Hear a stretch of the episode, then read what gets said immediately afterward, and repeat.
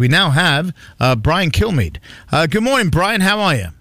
Uh, great. Um, I'm doing great, Simon. Thanks for having me on. Thanks for coming. It's always good to uh, to chat to you. I do want to talk about uh, your your book, obviously, uh, but uh, I do want to also uh, chat a little bit about the uh, the news of the day, Brian, as well. it seems that militarily things are heating up for the U.S. in the Middle East now. Yeah, and and people say, well, let's avoid any escalating of conflict have we learned anything in the Middle East? When you avoid conflict, they looked at it as weakness because you've had 70 attacks and answered four times. It's up to 74 now. That's why they're escalating in intensity. You know, now they're taking shots at uh, civilian ships. Now we got to escort them in. Now we got to start killing their militia. But if we responded forcefully, in my view, early, we wouldn't have had these continued attacks. Now, shoot them down and uh, take them out in Iraq and Syria while our ships are being shot at in the Eisenhower and being, you know, thankfully we're knocking down these drones. But it's all these Houthi rebels, and who funds the Houthi rebels? Who gives them their equipment? Iran. Who gives Hamas and Hezbollah most of their financing? Iran. You know, who's uh, who's the militias attacking our guys in Iraq? Iran. How long are we going to avoid the major problem? Right. And instead of giving them the bloody nose that we should have given them some considerable time ago, we just keep giving them money. It's nuts. It's insane.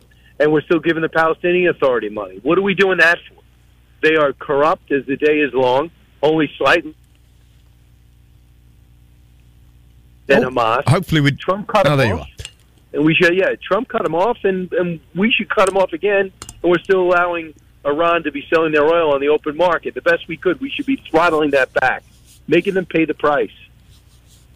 Absolutely. I mean, Abbas is uh, in the 18th year of his four year term. Uh, he is indeed just taking the money.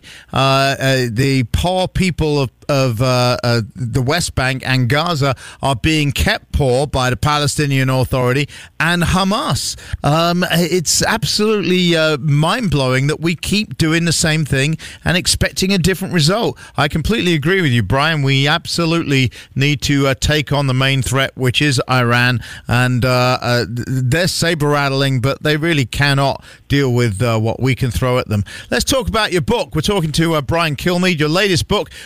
Teddy and Booker T. Uh, that that was a fascinating relationship back in uh, the very early 1900s, wasn't it? Yeah, I mean, too unlikely uh, people could you'd never think in a million years they'd be friends and uh, power partners, but they were.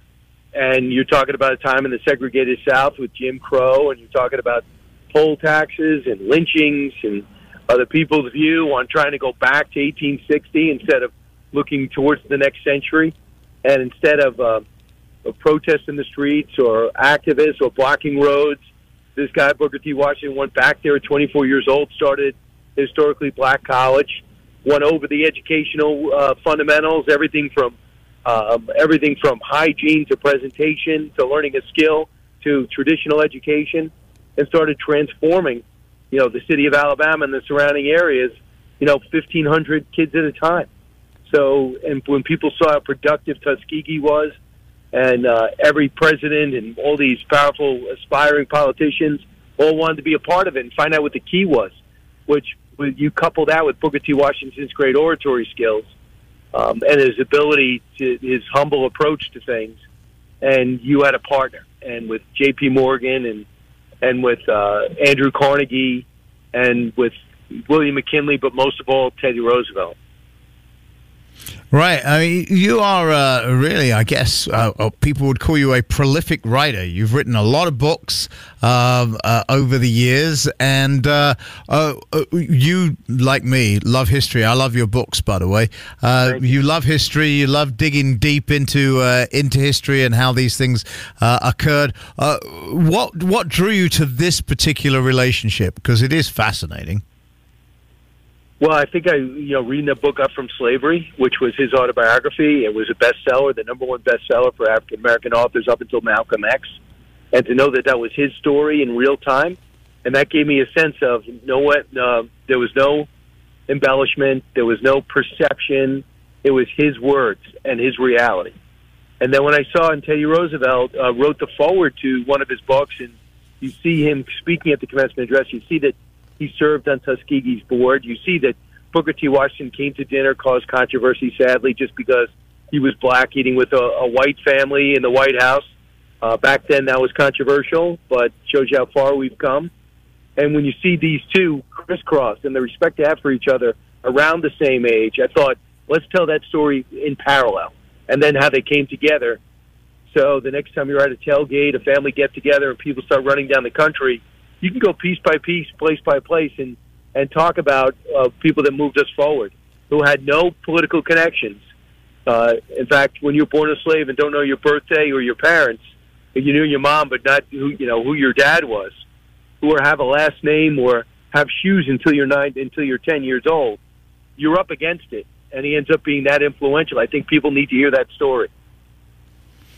Brian Kilmeade's uh, latest book is called Teddy and Booker T, and uh, you can get it wherever you can get books. Brian, always fascinating talking to you. I really appreciate your time, sir. You have yourself a great rest of the day, okay? Uh, thanks so much, Simon. Go get him.